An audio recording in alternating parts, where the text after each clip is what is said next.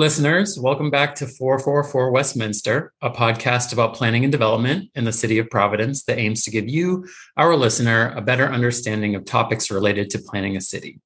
Whether you're listening from Providence or elsewhere, we are glad that you're here. Today, I'm pivoting away from our typical fare a, a bit for a special episode that I'm referring to as our Spotlight series. Um, during the series, we will focus on a city department outside of city planning but that still has incredibly important ties to planning. But before we get to our guest, we must get through my weekly dad joke. My name is Tim Rondo, and I am Providence City Planning's Director of Communications and External Affairs, and swapping out my contact lenses for glasses every spring to accommodate my pollen allergies and letting my inner Clark Kent emerge alongside all of the trees and flowers. Um, this is our fifth episode. And as I mentioned, today is a special one. Today's Spotlight episode will focus on the important work of a Providence City department rather than a specific topic or concept. Today's highlighted department creates and delivers programming and policy that positively impacts the lives of our city's residents emphasizing equity of resources and centering BIPOC community members in these conversations. And with that, today I am joined by an incredibly talented woman um, who I have had the pleasure of getting to know over the past year. She is the Healthy Communities Office Director for the City of Providence. Um, she joined the Healthy Communities Office in April of 2021. Her public health interests include combating health equity issues, addressing substance use disorder within the BIPOC community, and maternal health. Prior to joining the Healthy Communities Office, she worked at a local community development corporation where her primary focus was expanding the impact of the Central Providence Health Equity Zone and other community building efforts aimed at eliminating barriers set by social determinants of health. A Massachusetts native, she previously served many roles that focused on addressing homelessness and substance use disorder in the city of Boston. She holds a master's in public health from St. George's University in Grenada, West Indies, and a bachelor's in health policy and management from Providence College. She is of Haitian descent and deeply values the opportunity to support families from the Caribbean. She is fluent in Haitian Creole. A big 444 welcome to Laurie Moise Sears. Laurie, you're here. Hello. Thanks Hello. for having me.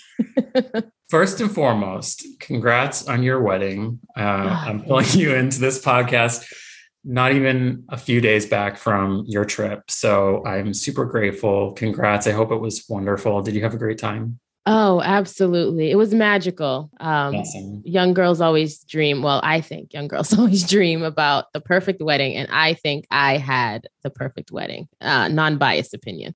You and I, we have so much in common, I feel. We started on the same day at the city. I remember just coming to you with like a few questions. I was like, "Hey, do you know about this yet?" And you were like, "No." So we should find out. Um, so we we had that instant bond. We both went to PC. We yes. both have birthdays in February that we still yeah. haven't celebrated together yet, um, which is a tragedy. but we're here now. We are. We are. And thank you for having me again. Of course. Um, so, before we get into your work, uh, I would love to ask you some questions so that our listeners can get to know you a bit better. Um, although this is a special episode, you are unfortunately not exempt from my silly game. Um, so, here we go. Um, your favorite spot to visit in Providence, excluding the pedestrian bridge because it's been mentioned a few times. Oh, man. Uh, let me think. As a PC grad, I really do enjoy stopping by campus. Um, it took me about 10 years to go back and visit. However, with the new renovations and seeing just the liveliness of the students, I, I do enjoy going back when I can. Yeah, it's it's a completely different place from when I um from when I attended from 2004 to 2008. Like they've done so many renovations um and and um construction over there that mm-hmm. mostly for the better, I think. But um yeah. Awesome. Great answer. Great answer. Um, which actor or actress would you want to play you in the movie about your life? Oh, Viola Davis. Come on. Amazing answer. I, you know what's funny is that when I when I just um, put that uh, as one of your questions, I was like, I hope she says Viola Davis because not only is Viola an incredible actress, but she's from Central Falls. Yeah, and back to Rhode Island is important for us. Oh my Um, goodness, she's amazing. I know I said Viola quickly, but reason being, she's she's a good crier, and I am too. So that. I feel like she would portray me in any event very well. she just brings gravitas to everything she does. Anything she says, she could she could literally tell me a joke, and I'd be like, "That is the greatest joke I've ever heard in my life." Also, Teresa Gonya, uh, the mayor's chief of external affairs, was just in a Apple TV episode about Viola Davis and her impact on um, Wow. people, and it was wonderful. Mayor Elorza was on there as well. It was really it was fantastic. You Um, know, fun fact Yeah, um, Viola Davis was my commencement speaker at Providence College. Okay, and so- she was, um, first of all, phenomenal. Secondly, um, if my memory serves me correct, she was the first Black woman to address the class, um, is- any class at PC. I feel like mine was not that good. I'm jealous. I don't even remember who mine was. I'll be honest with you. I don't even remember anyone being excited about mine. So maybe mine was just like an off year or something. yeah, absolutely. So Viola all the way. I like it. Um, what is something that you learned about yourself during the pandemic? um, wow. I learned that I enjoy travel more than I ever thought I did. Good one. Um, you know, not being able to just get on a plane or drive somewhere was very difficult for me, right? And having a career in public health, we see and we learn about the health disparities um, amongst people of color like myself. Uh, but having it in your face every single day was very difficult. So, not being able to travel and have that outlet was so hard. And Yeah. so it, it allowed me to reflect a little bit. And, you know, I I learned about myself. You know, I've lived abroad. I've been able to travel to places that, you know, folks may not have had the opportunity to. So not being able to travel was really difficult. That's a sure. great answer. Yeah. Um, quick question Which month is the best month for birthdays? February. That's right. I don't know why Um, you asked. and finally, what's your coffee order? Black. Same. Just one more thing we have in common. Absolutely. I love it. Um, all right. Now that we know you a bit better, uh, let's move on to the topic of today's pod, which is your shop, the Healthy Communities Office. Um, let's just start with the basics. Um, what is the Healthy Communities Office and what's its mission? Sure. So the HCO, like we like to call ourselves, Yeah. we're the city's lead agency for health policy, health promotion, um, and substance use disorder prevention. Um, we also work to ensure that Providence residents have equitable access to the resources they need to lead healthy lives. On this podcast, we talk a lot about um, traditional infrastructure, and I'm excited today to widen that scope and also consider non-traditional infrastructure, which which includes um, people infrastructure, and really centering our thinking around the health and wellness of our people in Providence. Wondering if you can talk a little bit about people infrastructure and some of the programming that we have um, that is uh, accommodating to to folks. Absolutely. When I think of people infrastructure, I think of location based and access, right? Health access, access to good food, healthy food, um, access to the supports that you need to live a healthy life. I mentioned, you know, access to healthcare is always being an issue and being in our faces, if you will, during um, the, the onset of, of COVID. So I'd like to start there to talk a little bit about access to healthcare and Please, yeah. that has historically been an issue. Dating back in history, uh, people of color and those of low income, you know, have suffered from not having the um, appropriate access to healthcare. And that you can look at that in many different lenses. It could be location based, not having a clinic close enough, not having a dentist close enough. It could be access to transportation um, to get to these facilities. It could also be access to the appropriate insurance and enough insurance. Um, folks are there are folks that are underinsured that don't have enough insurance to meet the health needs that they have, right?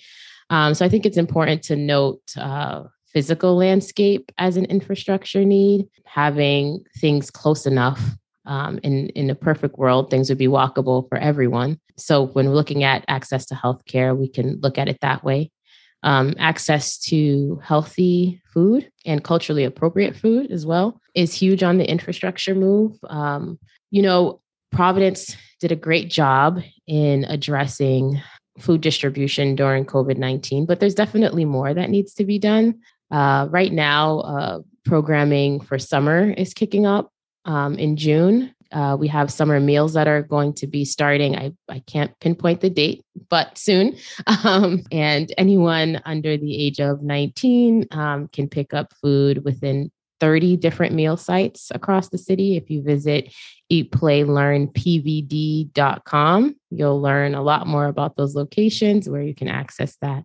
And also summer programming um, for our kids uh, to receive the meals. You know, as schools are closed, we want to make sure that folks are nourished um, and nourished well uh, so they can, can be healthy over the summer.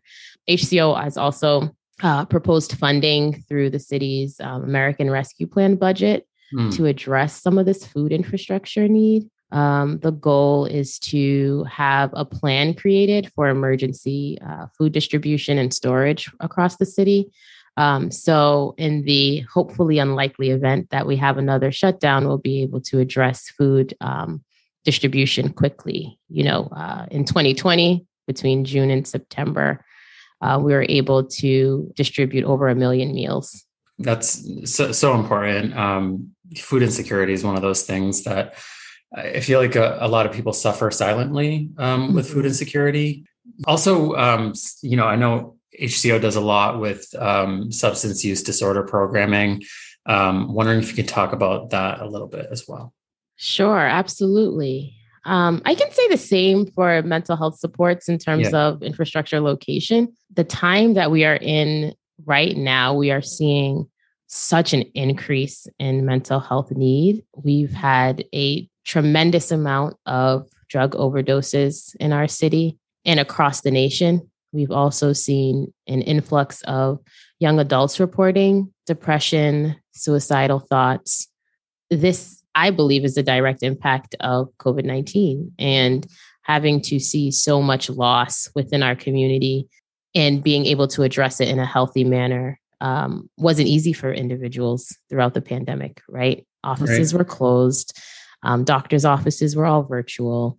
Not being able to address the mental health concerns on the onset was very difficult. So we're seeing that now, and having mental health support access is huge right now. So we're working on a few projects um, that address this, including um, substance use disorder outreach services in the mm-hmm. community, we are working with local partners to address many of the uh, mental health need in our communities. We actually host a virtual um, mental health support group, if you will, called Safe Space um, um, online for um, African American individuals um, that would like to join are free to do so. It's all on Facebook.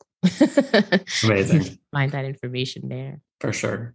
Um, so we just talked about healthcare accessibility. We know that the United States has an exceptionally high rate of maternal deaths, and that this problem is especially prevalent in communities of color.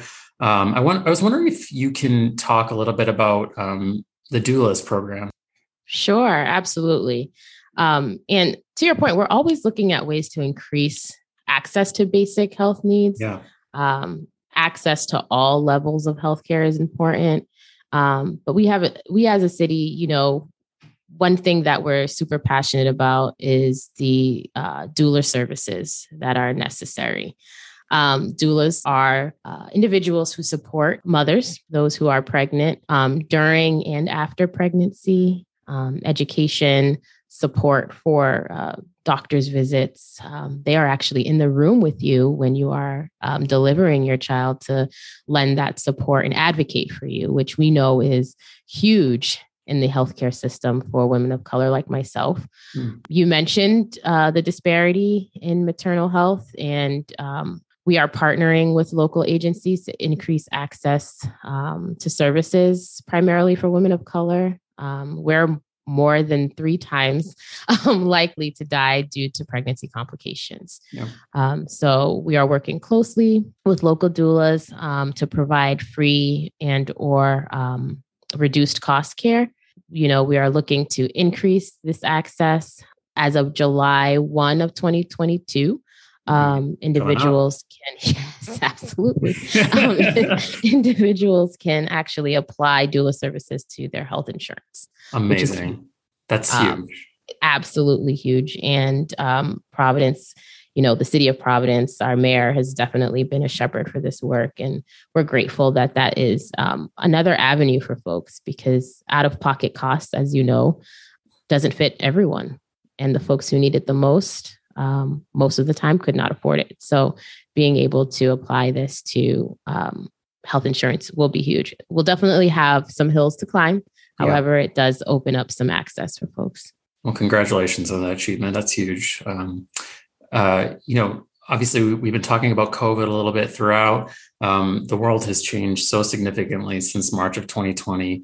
Um, I know you and I started um, in 2021, but I also know that this has been your lifelong work. Uh, I wonder if you can talk a little bit about meeting those accessibility needs during a pandemic and what your hurdles were. Um, and even um, I know that you had some part in, in vaccine and test distribution, so maybe touch on that as well.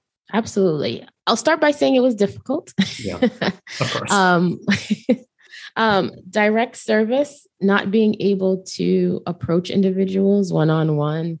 In the public health sphere, you're connecting those who are of lowest income, highest disparity. Most cases may not have access to computers, yeah. um, telephones at times, right?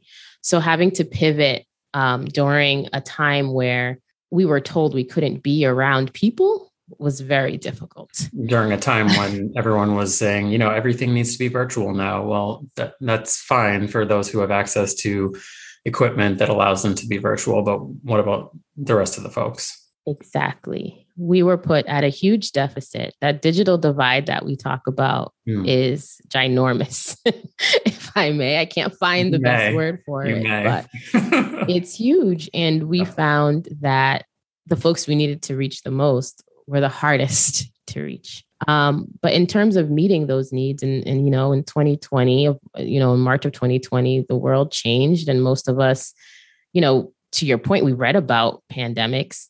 I've read about pandemics, you know, in schooling, um, but I never thought I would actually live through one.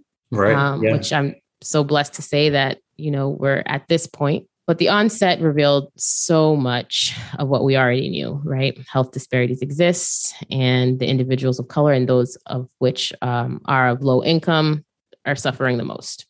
Within HCO, immediately the need was food, so I, I know I mentioned previously between June and September of 2020, we were able to collectively deliver about a million meals um, in conjunction with large institutions and colleges within um, Providence to address this food support.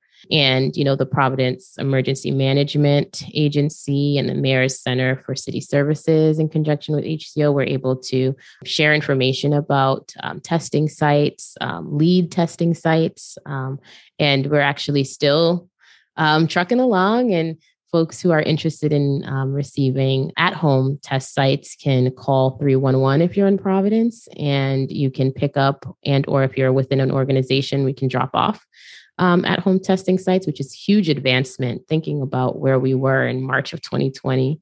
And now being able to test from home and keep mm. your neighbors safe is just, I mean, thank you, science.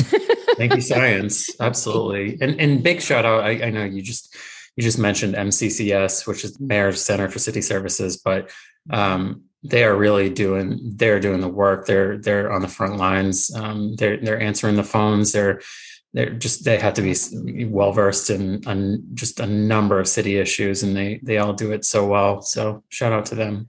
Final question. What is your proudest moment since starting with um, healthy communities? Hmm. there are many moments. Of course. Um, but when i started we had a staff of six full-time employees which to lead public health efforts through a pandemic in a large city like Providence was a huge feat. But as of Monday, the 9th, we'll have 12 full time staff and two part time staff within the Human Services HCO department, which I never thought that would happen as quick as it did. so excited for you. Um, but this increase will allow us to touch more lives um, in the city of Providence and address issues, right? All of the issues. Um, we'll be able to increase efforts for more uh, health education and health literacy work. Um, we'll be able to increase our capacity around food and senior services. Um, we have two staff that are 100% dedicated to mental health support and addressing mental health need.